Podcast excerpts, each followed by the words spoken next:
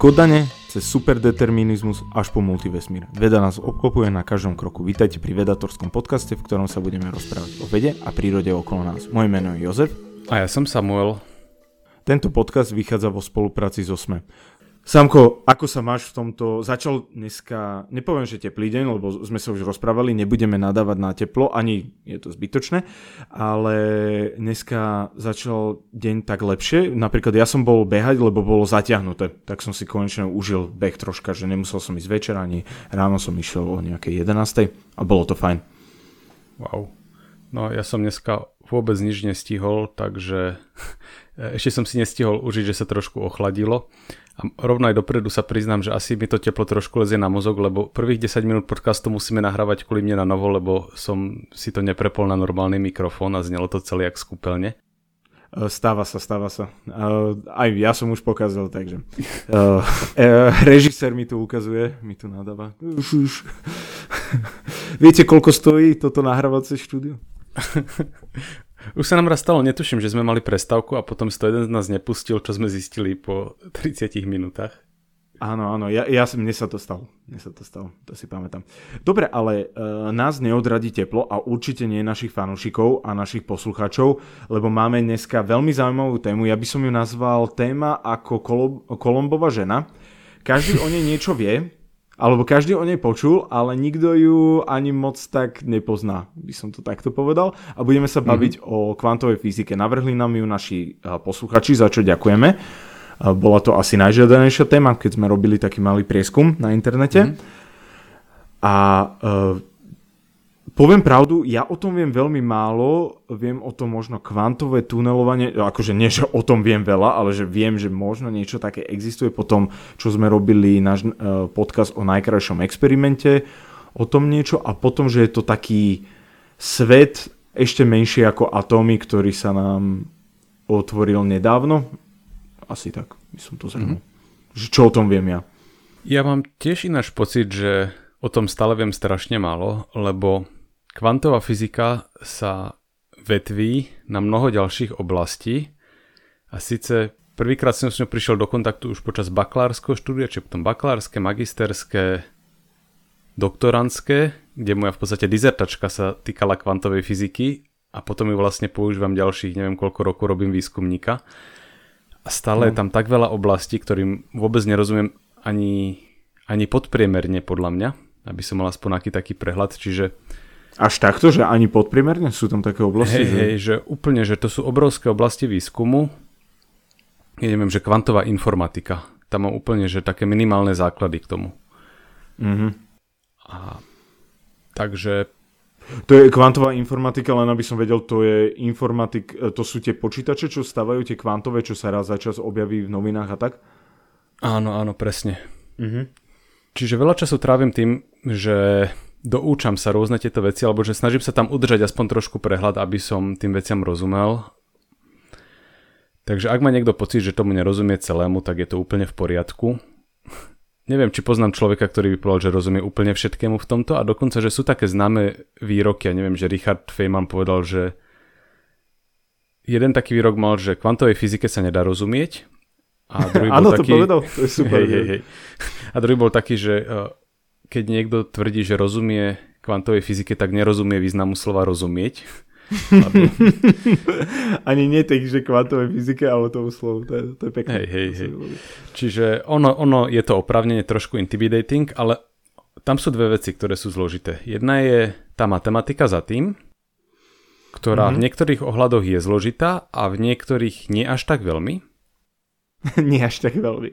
Nie až tak veľmi, hej, že tá matematika v mnohých ohľadoch dokonca by sa dalo povedať, že je ľahká, mm. ale v...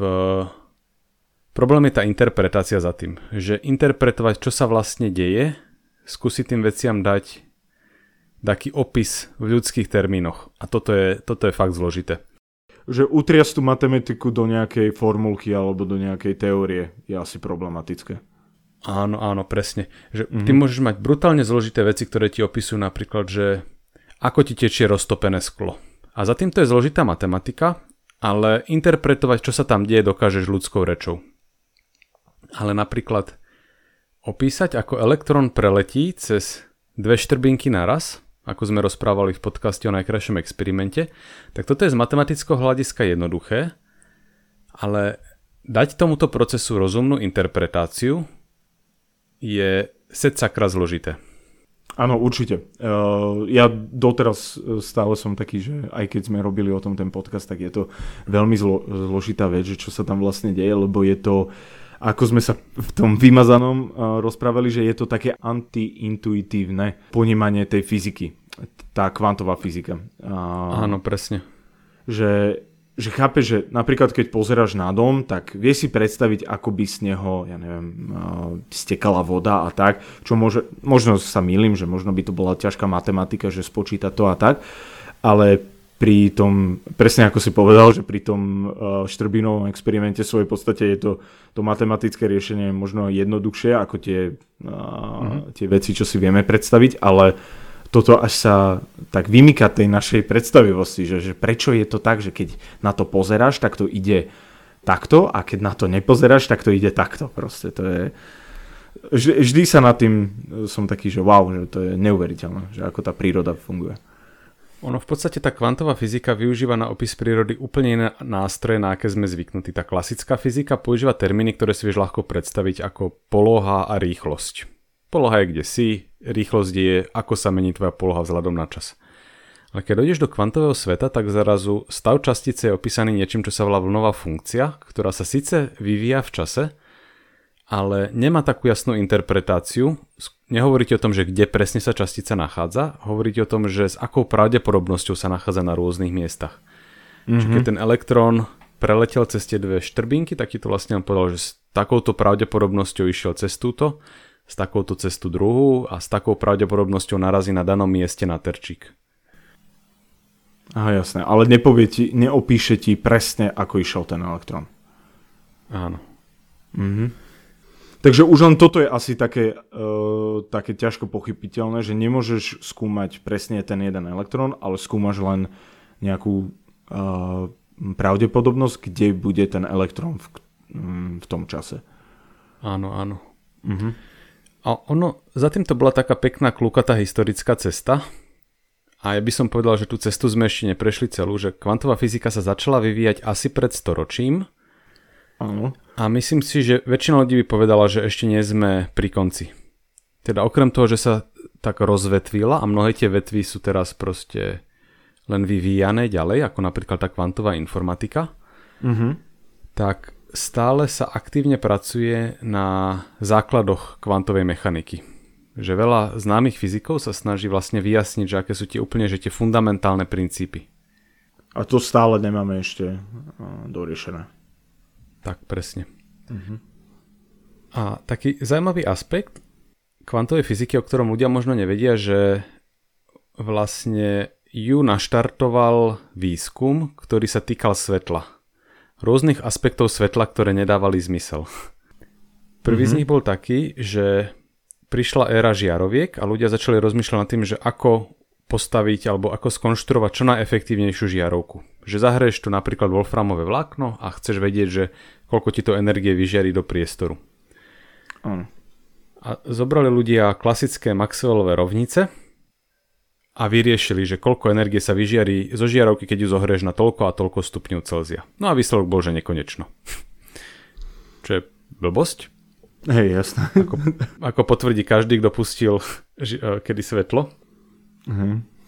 Takže začala byť otázka, čo s tým, no a jeden z najznámejších fyzikov, Planck, vlastne prišiel s tým, že existuje taká oprava, danlivo na prvý pohľad, že matematická oprava toho výpočtu, kedy jednu vec vymeníš za veľmi podobnú, ale nie úplne identickú a zrazu ten výsledok ide správne, teda že konečné množstvo energie sa vyžerí zo žiarovky a dokonca dostaneš taký presný profil, že aké je zloženie tých jednotlivých vlnových dĺžok. Mm-hmm. No a tá, tá matematická fintička má svoju interpretáciu a tá interpretácia je taká, že svetlo nemôže pribúdať po ľubovoľne malých množstvách, ale že existuje taký najmenší balíček energie, tzv. kvantum energie, ktoré voláme foton. Predstavuje to teda najmenšie množstvo svetelnej energie, ktorú môžeš dodať alebo odobrať. Takže je to najmenšia časť, o ktorú vieme pridať svetlo. Alebo svietivosť? Svetlo? Uh, asi aj svietivosť by sa na toto dala. Že svietivosť môžeš najviac, najviac zväčšiť o jeden fotón. Áno, nevieme o pol fotóna zväčšiť, ale o jeden. Áno, áno, áno. Jasne. Dobre, takže keď budeme mať v budúcnosti také presné žiarovky, že by sme si po fotónoch vedeli pridávať, čo by asi sme si ani nevšimli, čo by bolo asi hlúposť. Prosím ťa, prijede tam ešte tri fotóny, nevidím na knihu. Hej, hej. Prosím ťa, opäť fotónov menej, strašne mi to páli. Kole mi to oči. Uh, takže tohto sa nemusíme, uh, teda citlivosť ľudského oka ináč nie je až tak ďaleko od že niekoľko fotónov. Že niekoľko fotónov za sekundu, keď dostávaš do oka, tak mám pocit, že už je to oko schopné zaznamenať. Aha, že to je ten minimum. Hm? Dobre. Hej. Lebo Super. v podstate akože príde ti, že z jedného nervového spojenia signál, ale pravdepodobne, že aj to oko dokáže zachytiť, ale toto sa mi len tak veľmi marí niekde ešte z bakalárskeho štúdia. Tak môžete nám napísať, že či má samopravdu, či si dobre pamätá z bakalárskeho štúdia. Uh, dobre, ale poďme ďalej. Uh, toto zistili, ale ako to nadvezuje na tú kvantovú uh, fyziku? No potom bol ďalší problém so svetlom. Rovnako z Maxwellových rovnic vyšlo, že keď sa elektrický náboj pohybuje napríklad do kolečka, alebo keď mení svoju rýchlosť, tak musí vyžiariť energiu. No a toto bol problém, lebo vtedajší model atómu bol taký, že máš jadro ako také slnko a elektróny ako také planety, ktoré ho obiehajú. No ale podľa Maxwellovej teórie, keď je niekto do, niečo do kolečka, tak by, tak by malo vyžarovať svetlo. To znamená, že to príde o energiu a elektrón proste po takej špirále spadne do jadra. Čo sa evidentne nedialo. Takže to znamená, že musel existovať, musí existovať niečo, čo tento jednoduchý opis zmení. Že elektrón je planéta, ktorá beha okolo okolo jadra. No a keď Max Planck robil tú svoju teóriu žiarenia, tak do hry sa dostala nová konštanta, ktorá sa volá, že Plancková konštanta. A ona má jednotky fyzikálne, ktoré naviedli ďalšieho fyzika Nielsa Bora, ktorý povedal, že no tak elektrony možno sa nemôžu len tak halabala pohybovať okolo jadra, možno sa môžu pohybovať len po veľmi špecifických dráhach, ktoré sú určené Planckovou konštantou. Čo bol akože že úplne typ, ale ten typ mal zmysel, lebo poprvé on vedel, že musia byť niečo modifikované tie dráhy, ako sa môžu hýbať elektróny a po druhé vedel, že vo fyzike sa objavil nový hráč, že máš nového šerifa v meste a je teda pomerne pravdepodobné, že bude zohrávať úlohu aj v tomto kontexte. No takže Niels Bohr si uvedomil vlastne, že dá sa to pozlátať dokopy a že ak sa elektróny pohybujú len po takých dráhach, že ich celkový moment hybnosti je násobkom plenkovej konštanty. Tak mu to pekne zapadalo dokopy. Z čoho odvodil, že aké môžu byť dostupné energie, po, ktoré môžu mať elektróny v jadre a vyšlo mu z toho, že poprvé nemôžu teda elektróny padnúť dnu, že existuje taká minimálna hranica a počkaj, teraz radšej toto poviem na novo, lebo nie som si istý, že či to tam vložil, alebo či mu to z toho vypadlo.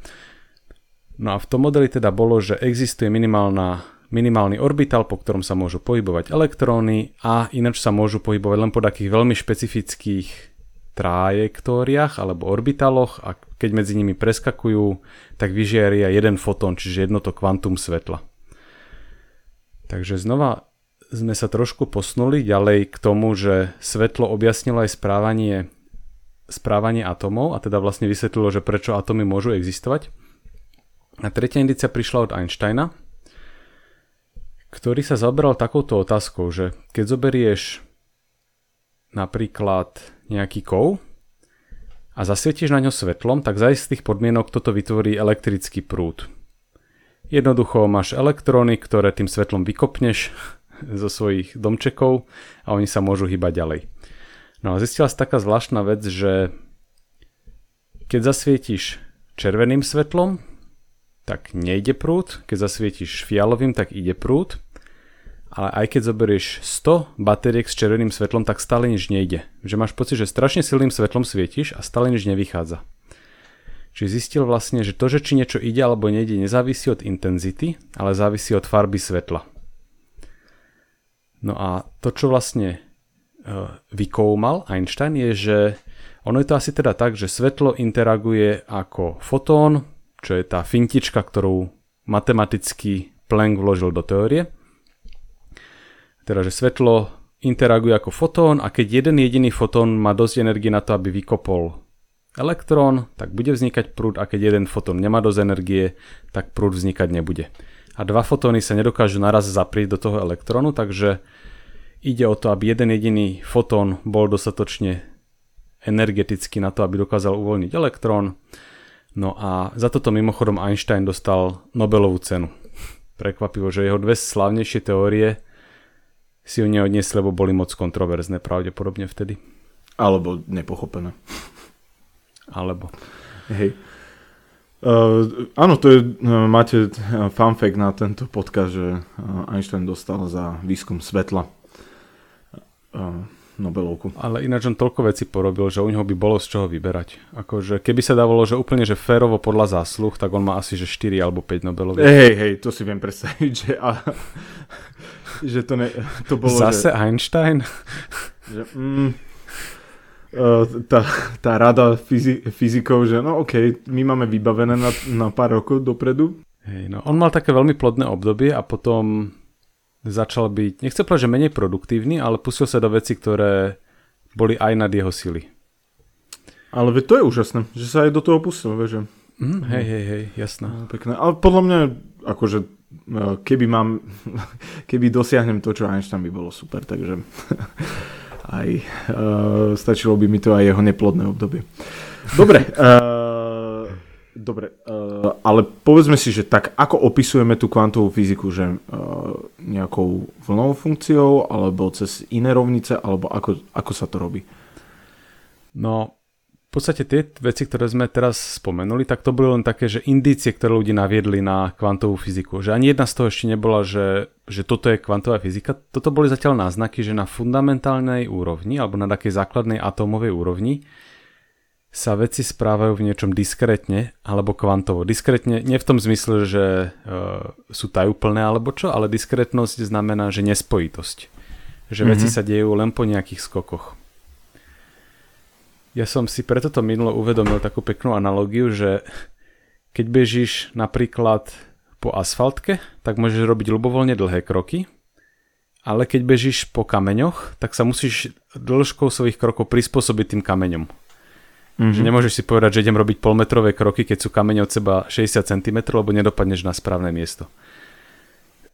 Tak to, čo nás naučila kvantová fyzika, že svet na tej úrovni atomov je takýto ako, ako tá cesta s kameňou, že musíš veľmi presnými skokmi sa pohybovať, aby si sa niekam dostal.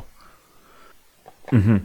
A tá normálna fyzika je skôr to behanie na tom... Je tá asfaltka, na, hej. Na Čiže keď chceš, aby, keď chceš pridať energie, tak v klasickej fyzike to môžeš robiť po ľubovoľne malých množstvách, alebo ľubovoľne veľkých, ale v kvantovej fyzike je to limitované, že čo je to najmenšie množstvo energie, ktoré môžeš pridať pri danej mm-hmm. vlnovej dĺžke. No a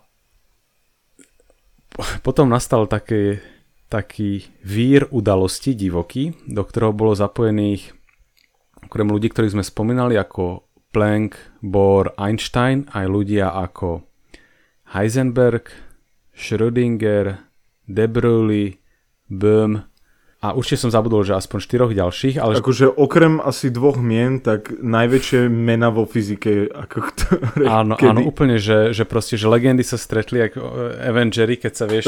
ale akože hej, mali aj takú nejakú budovu, tak kvantoví Avengery. Spojte sa.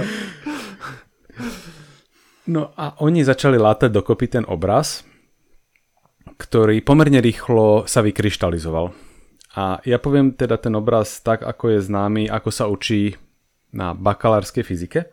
Mm-hmm. A to vlastne hovorí takéto, že stav častice je opísaný vlnovou funkciou.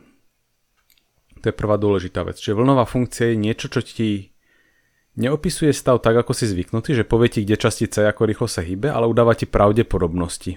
S akou pravdepodobnosťou sa niekde častica nachádza. Áno, to sme si hovorili, že ty neskúmaš priamo ten elektrón, e, napríklad pri tom Šrbinovom, ale že ty, ty vieš len opísať, že akou pravdepodobnosťou áno, sa tam áno. Mhm. S tým, že v podstate vieš klásť aj otázky, napríklad, že aká je hybnosť častice, aká je jej presná poloha, aká je jej energia, ale dostávaš pravdepodobnostné odpovede, že v priemere to bude toto a vyberá sa z týchto možností s takýmito pravdepodobnosťami.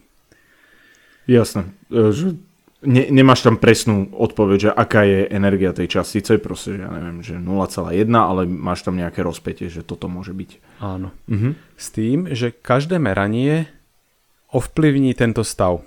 Teda nenutne každé, ale že meranie môže ovplyvniť stav. Čiže zmeriaš najprv jej polohu, potom zmeriaš jej hybnosť a znova zmeraš polohu a dostaneš inú odpoveď, ako si dostal predtým. Lebo keď si sa pýtal na hybnosť, tak si pokazil ako keby tú vlnovú funkciu, alebo si ju zmenil, nejako si do nej zasiahol. Mm-hmm. Čo je ďalšia taká zvláštna vec, lebo keď máš časticu bežnú, futbalovú loptu napríklad, tak ona letí a to je jedno, že či meriaš polohu alebo rýchlosť alebo na preskačku, stále dostávaš rovnaké odpovede. Áno, a je jedno, či ju meráš alebo ju nemeráš, stále by si dostal tú istú odpoveď pri nej. Áno, áno. Mhm. Ale pri kvantovej fyzike to tak neplatí. Áno, že to meranie spraví istý zásah, a nedokážeš teda, na, vieš povedať, že aká je napríklad veľmi presne hybnosť častice, alebo vieš povedať, aká je veľmi presne poloha, ale nevieš to povedať naraz, lebo keď zistuješ jedno, kazíš druhé. Tomuto sa hovorí Heisenbergov princíp neurčitosti. Že nedokážeš úplne presne vedieť niektoré veci. To, jak si povedal Heisenberg, tak úplne rozmýšľam nad Breaking Bad.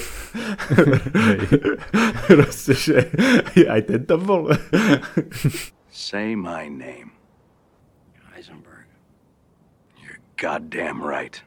No a vlnová funkcia je živá, v tom slova zmysle, že dynamická a vyvíja sa. Áno, lebo ten elektrón cestuje, alebo sa pohybuje tak. Áno, ale napríklad, že môžeš mať, že v čase 0 je najväčšia pravdepodobnosť ho nájsť na ľavej strane krabice a v čase 10 sekúnd je najväčšia pravdepodobnosť ho nájsť na pravej strane krabice. Áno, lebo by prešiel tú cestu, Takže... alebo by sa pohyboval, nie? Že... Áno, áno. Hm. No a to, na čom si pravdepodobne najviac spravil meno Erwin Schrödinger, je objavenie Schrödingerovej rovnice, ktorá vlastne popisuje tú dynamiku vlnovej funkcie. Že ako sa vlnová funkcia vyvíja v čase. V niečom je to ale trošku zložitejšie, lebo ja som povedal, že vlnová funkcia opisuje pravdepodobnosť časticu niekde nájsť, ale nie je to tak priamo. Že vlnová funkcia nedáva priamo pravdepodobnosť, ona opisuje uh, ako by som to povedal, že ona pomocou komplexných čísiel ako keby opisuje tú pravdepodobnosť a musíš ešte urobiť aký ďalší krok, aby si z toho získal tie, napríklad to percentuálne vyjadrenie. Čiže tá Schrödingerová rovnica nie je priamo pre tie pravdepodobnosti, ale je pre tú fundamentálnu vlnovú funkciu, ktorá, ktorá tú časticu opisuje. No a jedna z dôležitých vlastností vlnovej funkcie je, že platí pre ňu princíp superpozície, že vlnové funkcie môžeš skladať, Čiže napríklad môžeš mať elektrón, ktorý ide ľavou štrbinkou a ktorý ide pravou štrbinkou.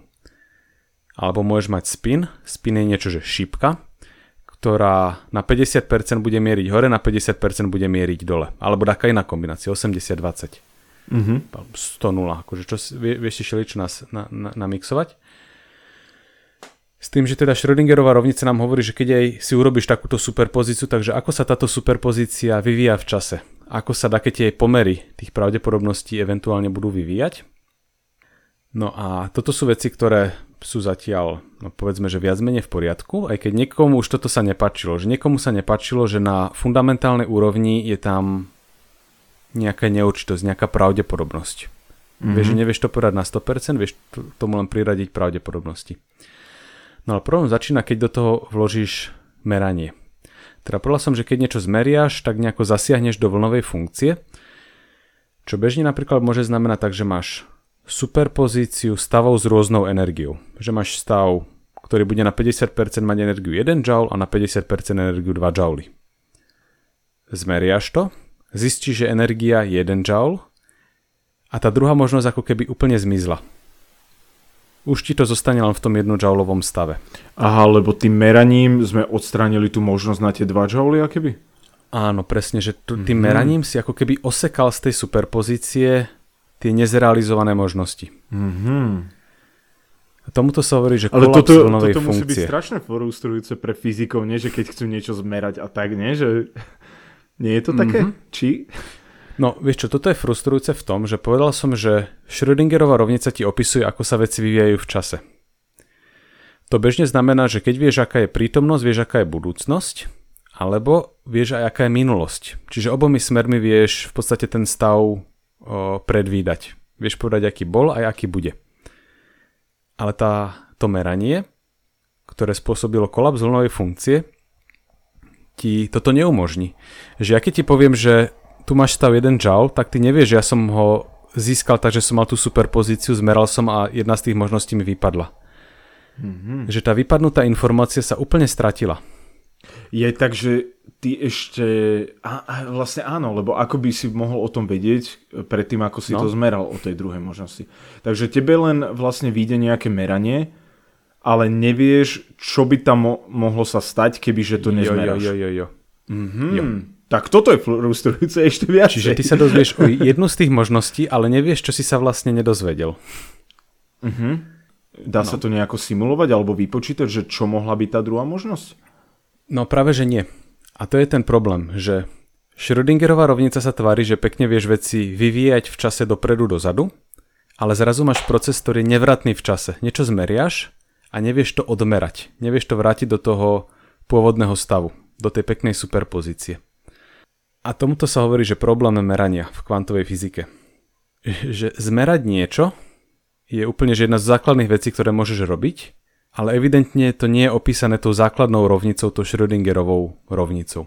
Mhm. Takže v tej základnej rovnici to chýba, keby to meranie. Áno. S tým, že vlastne s meraním je ďalší problém a síce, že keď sa stretnú dve veci, ktoré sú v superpozícii, tak dokážu so sebou interagovať a vytvoria tzv. previazanie. To znamená, že tie veci sa správajú náhodne, ale nie úplne náhodne, že je medzi nimi nejaká korelácia. Napríklad môžeš mať časticu, ktorá sa rozpadne na dve menšie a vie, že z tých menších jedna bude mať spin v smere hore a druhá bude mať spin v smere dole. Čiže tie šípky, že budú mať proste mm-hmm. opačne natočené. A teraz jedna vyletí doľava, druhá vyletí doprava a na hoci ktorú sa pozrieš, tak výsledok bude náhodný, ale keď už sa potom pozrieš na tú druhú, tak vieš, že bude presne opačný. A tomuto sa hovorí previazanie a O tom sme sa už rozprávali pri o tom, sme sa, teleporte. o tom sme sa... Áno, presne.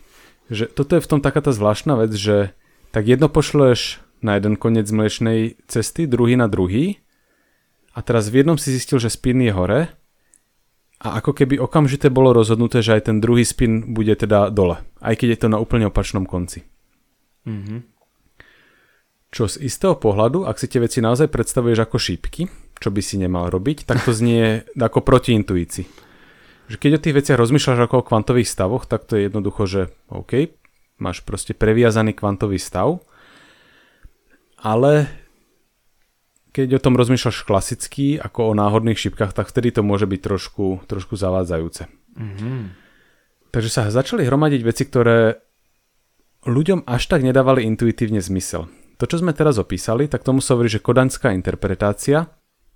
Áno, to, to ma zaujíma, lebo jak to hovoríš, že až neznie to tak správne, by som to povedal, že, že niečo je na tom zvláštne. Na tom... Áno, áno, presne.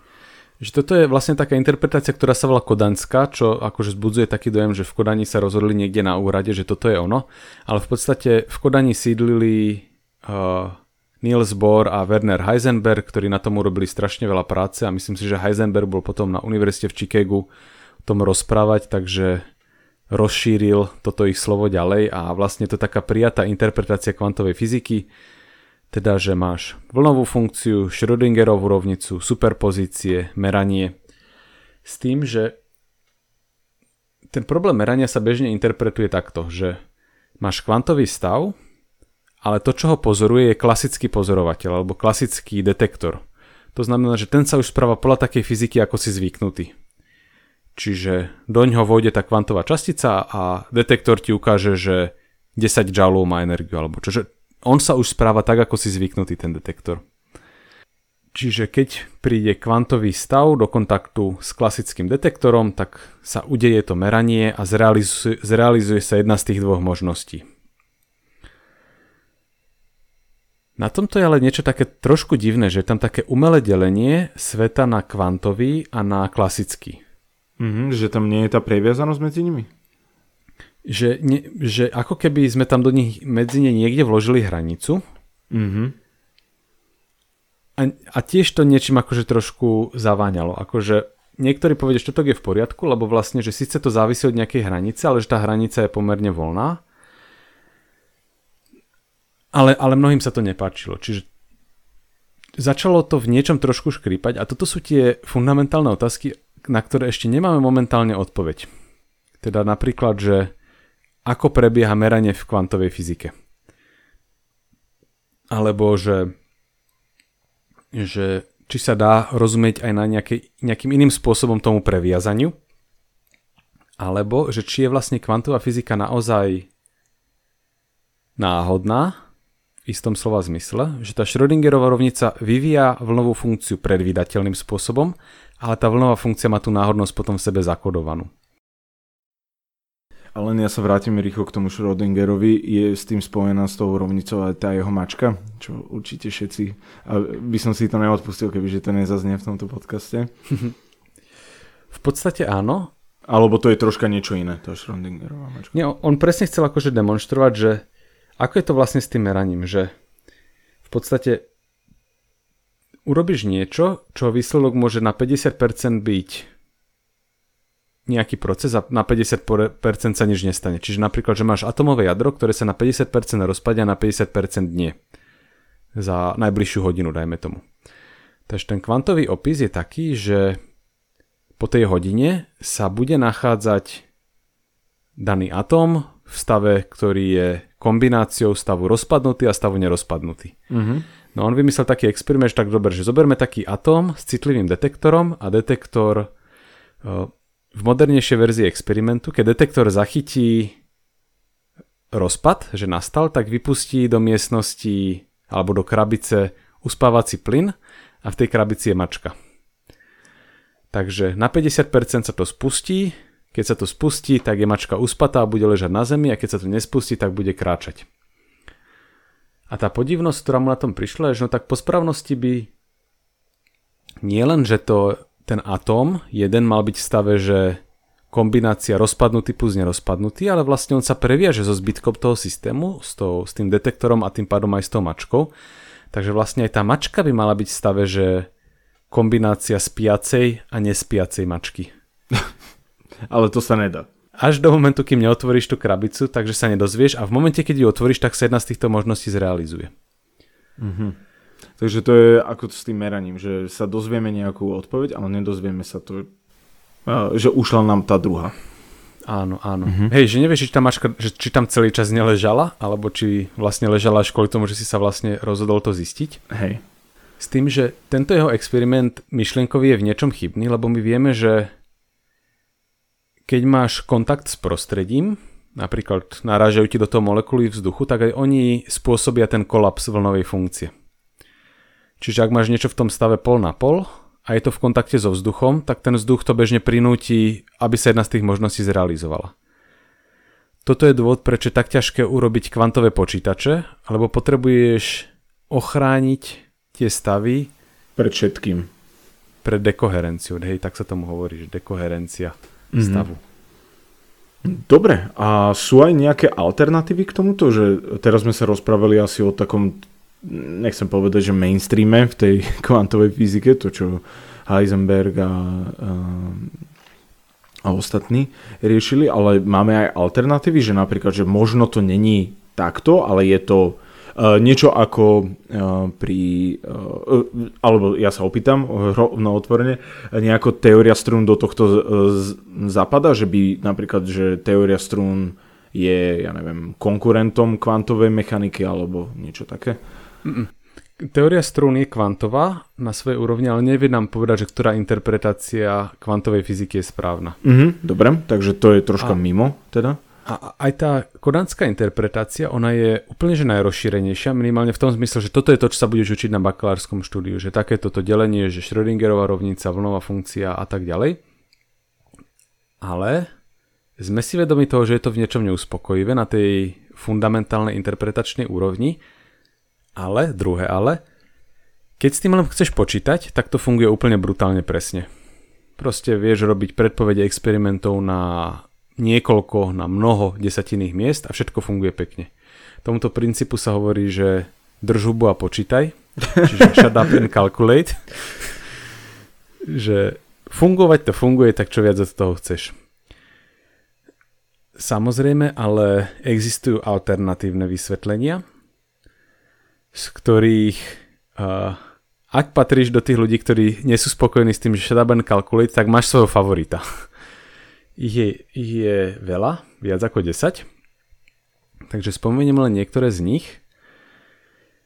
Napríklad, jeden z tých problémov pre viazanie je taký, že teda jedno pošleš na jeden koniec galaxie, druhé na druhý a potom ty si vieš povedať, že chcem to merať vlastne v smere hore-dole alebo v smere doľava doprava a keď to merieš v rovnakých smeroch, napríklad v vertikálnom smere, tak vieš, že dostaneš protilahlé výsledky čiže jeden bude hore, druhý bude dole.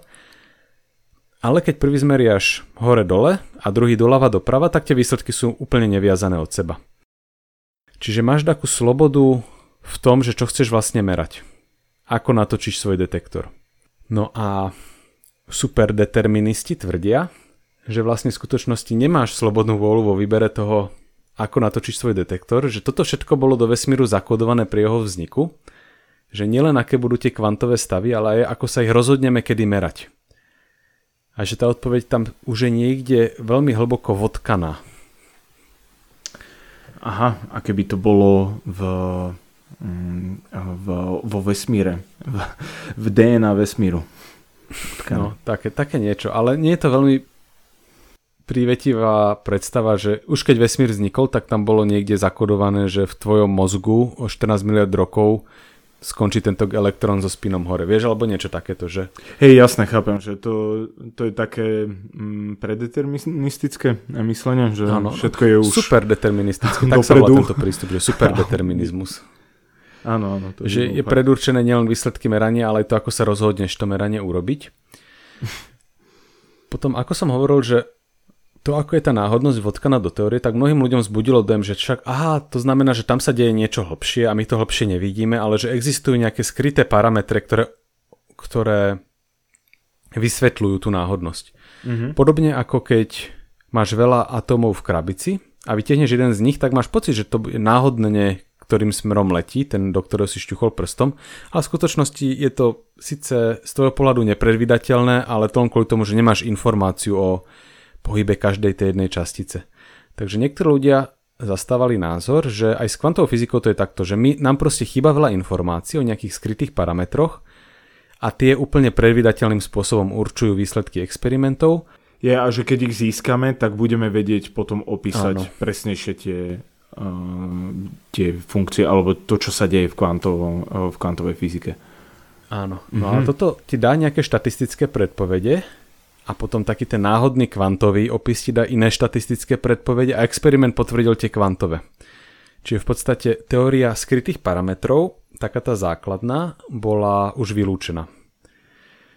Ale existuje, že v čom je základná? Základná je v tom, že veci tam interagujú lokálne. Len každé spolu, keď sa dotýkajú, ak by si tam zahrnul takú možnosť interakcie na diálku, tak pravdepodobne taká, že nelokálna teória skrytých parametrov by mohla fungovať. Mm-hmm. Ale akože znova už to nie je také veľmi elegantné vysvetlenie. Áno, je to také, že uh, také, že počkaj si a bude vysvetlenie. Alebo že treba ešte makať a bude vys- lepšie vysvetlenie. Všetky, všetky tieto, čo budem hovoriť, až na jedno, a to len kvôli tomu, že to je moje obľúbené, tak všetky škrípu v niečom. Takže tam si zaujatý pri tom jednom, beriem to tak. Jo, akože úplne otvorene to priznávam, ale v tomto sa nedá asi byť úplne že nezaujatý, lebo každý máme trošku iné preferencie, že čo nám príde prirodzené. Jedna taká teória je uh, od De Broglieho a Böhma, ktorá sa volá niekedy, že Bohmian Mechanics, čiže akože bomovská mechanika, ktorí vlastne povedali, že no to nie je tak, že ty máš že vlnovú funkciu, ktorá ti opisuje časticu, ale že máš vlnu, ktorá ti opisuje, ako sa častice hýbu, že máš takú ako keby navádzaciu vlnu. Niekedy sa tomu hovorí, že pilot wave, ktorá sa hýbe a ktorá ti určuje, ako sa ti pohybujú častice. Čiže máš nejakú vlnu, ktorá ti hýbe elektrónmi a to vysvetľuje, že prečo sa tie elektróny hýbu, ako keby boli vlna, no lebo ich dáka vlna riadi.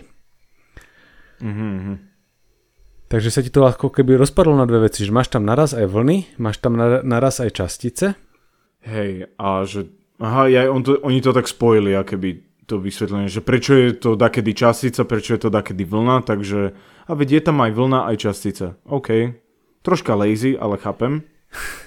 A oni okolo tohto vybudovali akože celkom sofistikovanú matematiku a jeden z nich akože hneď im to skritizovali, keď s tým vyšli na svetlo svetla a jeden, jedného z nich to odradilo a jedného nie.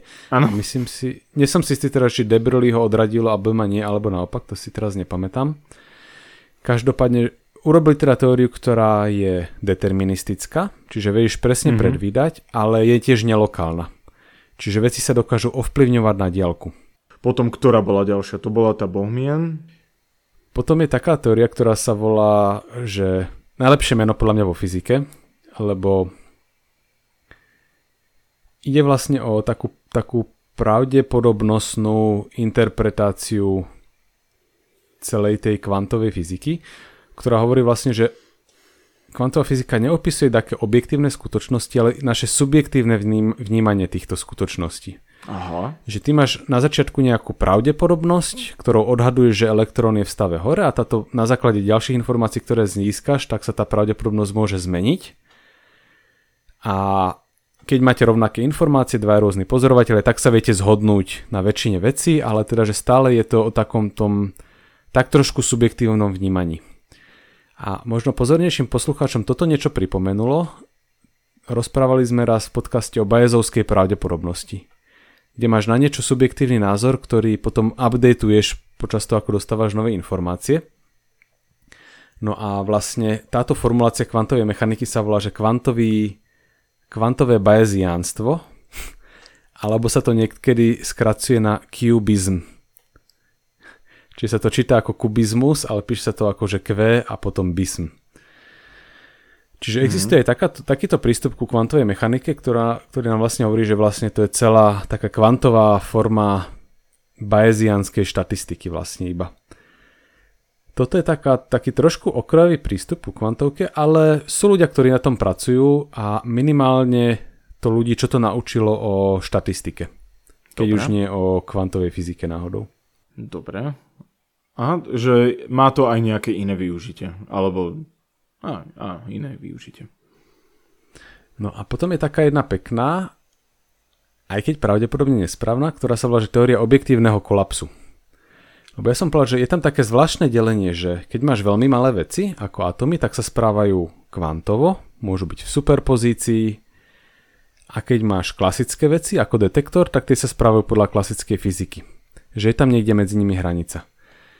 No a autory teórie objektívneho kolapsu hovoria, že Jednoducho, keď máš jednu časticu v superpozícii, tak ona má istú, veľmi malú pravdepodobnosť, že z ničoho nič proste nastane kolaps tej superpozície, jedna z tých možností sa zrealizuje. Mm-hmm. Ono to vychádza, tuším, že keď máš jeden elektrón, dajme tomu, v stave čiastočne hore, čiastočne dole, tak raz za 300 miliónov rokov by sa rozpadol. Ale by, by teraz skolabovala tá vlnová funkcia a zrealizovala by sa jedna z týchto možností. Čo znie ako, že strašne málo, ale to je vlastne čaro tej teórie, že keď máš niečo veľmi malé, tak to vydrží v superpozícii strašne dlho, ale keď máš veci dostatočne veľa a vo veciach okolo nás sú miliardy, miliardy, miliard atomov, tak stačí, keď jeden z nich vlastne ako keby skolabuje a stimuluje to kolap aj, kolaps aj tých všetkých ostatných superpozícií. Či keď máš niečo veľké, tak je to non-stop vyrušované z toho kvantového stavu týmito náhodnými kolapsami, ale tie malé veci dokážu byť kvantové. Takže v niečom, niečom celkom pekná teória. Niečo to má zmysel, áno, áno, je to také. aj keď tam zavádza do hry také nové premene, nejaké nové parametre, ktoré ti napríklad určujú, že ako často dojde k tomu kolapsu a aký výrazný ten kolaps je. Že ako veľmi sa zredukuje tá vlnová funkcia. Ako veľmi sa zlokalizuje. Mm, dobre, a poďme na tú tvoju poslednú, tú tvoju obľúbenú. Tá moja obľúbená je...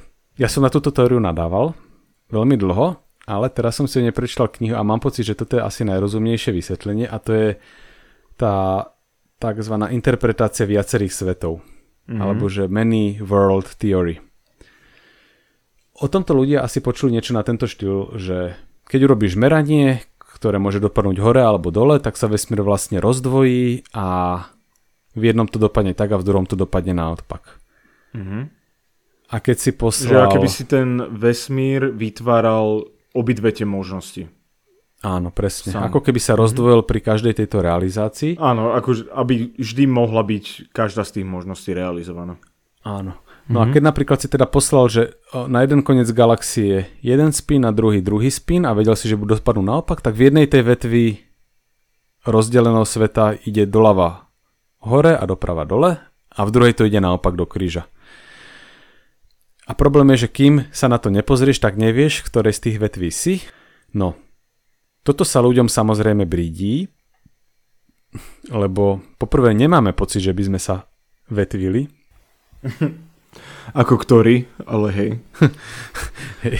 Ale nemôžeš mať tento pocit, lebo ty si vždy len v jednej z tých vetví. Áno, lebo ty a... subjektívne vnímaš tú proste svoju realitu a asi by to nebolo také, že zrazu blu, také nejaké bublinky a sa zmení tá tvoja realita na druhú proste. Áno. Mm-hmm. A v skutočnosti táto teória na prvý pohľad vyzerá, že absolútne nelegantne, lebo musíš prijať existenciu viacerých vesmírov. A takže tie ostatné teórie si tiež pýtali taký nový prvok. Ale toto je asi ten najväčší prvok, čo by si pýtali. Že a vesmíru? možno ťa prekvapí, že po pri správnej interpretácii si v skutočnosti táto teória vlastne nepýta absolútne nič naviac, že... Tak skús nám zhrnúť nejakú tú správnu interpretáciu. No, táto interpretácia hovorí, že máš vlnovú funkciu, ktorá opisuje celý vesmír. A teraz vyvíja sa v čase podľa Schrödingerovej rovnice, a keď dojde k interakcii vecí, ktoré sú v superpozícii, tak jednoducho tá vlnová funkcia sa vyvíja ďalej podľa pravidel Schrödingerovej rovnice. Ale tie časti superpozície spolu ako keby stratia schopnosť komunikovať. Čo je niečo, čo akože sa dá dobre interpretovať, keď sa človek trošku ponorí do tej matematiky. Ale stále sú súčasť jedného celku, ale v niečom sú oddelené, že nedokážu sa navzájom cítiť. A potom je vlastne otázka, že tak ak je celý vesmír vlnová funkcie, tak ako vlastne z tejto vlnovej funkcie dostaneš pocit, že máme tu vlastne priestor a v tom priestore máme objekty, ktoré sa hýbu, ktoré interagujú. Ale toto sa všetko v tej, z tej teórie dá vyčítať, že existuje konzistentný pohľad, kedy berie, že vlnová funkcia je základ a všetko ostatné sa v nej zjaví. Tomu sa hovorí, že emerge, alebo že emerging phenomen, že emer, uh, nie, nie je na to pekný preklad do slovenčiny, akože emergentný znie tak strašne hrbolato. Nie, nie, to, to nie, to... To je, hej, že... Nie, Ej, objav, nie, to není ani objaviť. Uh... Je tak, že sa to tam ako keby zjaví, ale hey, ale tam to už bolo. neznamená presne emerge. Áno, áno, hej. To... Ne, neexistuje proste pekný, pekný preklad slova emerge, aby hey. to malo všetky tie konotácie. Každopádne, že všetko to tam už je, ale otázka je, že ako sa nám tam tie veci začnú javiť, že tam vôbec sú. Mm-hmm. Napríklad v priestore povie, že niektoré veci sú blízko seba, tak z pohľadu kvantovej vlnovej funkcie to znamená, že tieto dve veci sú veľmi previazané. Veci, ktoré sú blízko seba, sú silno previazané, veci, ktoré sú ďaleko, pre, sú slabo previazané. A všetky tieto veci sa z toho dajú vlastne vystrúhať, takže teória viacerých svetov, alebo teda Everettova kvantová mechanika, keďže on túto teóriu najviac rozpracoval, je v niečom najelegantnejšie, že tam je len vlnová funkcia a Schrödingerová rovnica, nič naviac, žiadne delenie na klasický kvantový, žiadne ďalšie extra pomôcky. Ale je potom trošku fuška z toho vydolovať ten svet, ako ho vidíme, ale máme dojem, že, že je to zvládnutelná úloha, že naozaj sa to dá urobiť.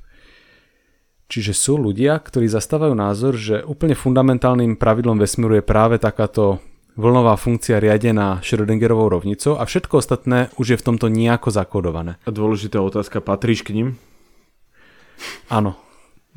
Naozaj patríš ním? Že... Hej, že mám pocit, že toto je naj, pravdepodobnejšia správna interpretácia. Je mi úplne jasné, ako hlupo teraz zniem, lebo ja som mal pocit, že toto je strašne hlupá interpretácia, ale prešla som si teraz knižku Something Deeply Hidden od Shona Kerola, ktorý je silný Everettian a presvedčil ma. Takže kľudne o tejto teórii môžeme niekedy urobiť celý podcast. Asi budeme musieť, lebo Eh, lebo čas sa nám kráti a, a Samko sa nám dneska rozkecal, vidieť, že to je jeho teória. Uh, tak Samko, uh, máš ešte niečo, že čo by si povedal na záver, lebo podľa mňa to bol na tieto horúce dni, nestiažujem sa, len hovorím fakt, akože veľmi vyčerpávajúca téma. Na záver poviem jedinú vec, že otázka bola, že ako rozumieme kvantovej mechanike a odpoveď je, že neuspokojivo.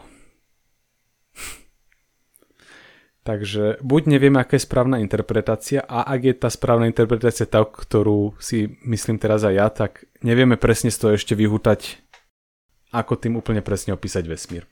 Dobre, máte to tu, priamo najnovšie, najnovšie vyjadrenie ku kvantovej fyzike. Dúfam, že sme vám troška pomohli uh, s takým zaradením kvantovej fyziky a že ako tomu rozumieť uh, viacej troška, ale počuli ste od sama, ktorý je profesionálny výskumník, fyzik a sám povedal, že kvantovej fyzike až tak všetkým odvetviam nerozumie, takže nebojte sa povedať, že neviem, nerozumiem, opýtajte sa.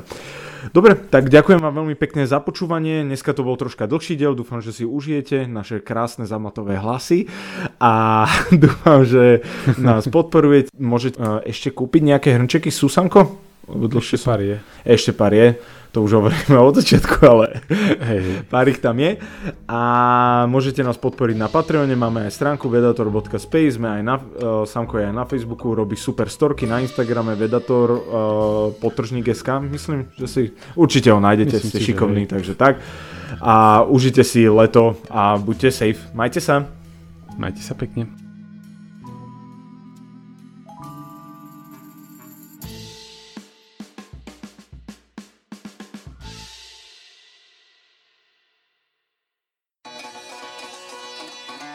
Od Beringovho prielivu cez austrálskú púšť, kanadské hory až do Valašska. Navštívte s nami turistické miesta aj najodľahlejšie kúty sveta. Moje meno je Nadia Hubočan a spolu s Tinou Hamárovou vám každý útorok prinášame Všesvet podcast. Dajte si s nami rannú kávu alebo príjemnú prechádzku, poďme snívať a tešiť sa na časy, keď budeme môcť opäť chodiť po svete. Všesvet podcast vychádza každý útorok na všetkých podcastových aplikáciách a nájdete ho aj na stránke sme.sk.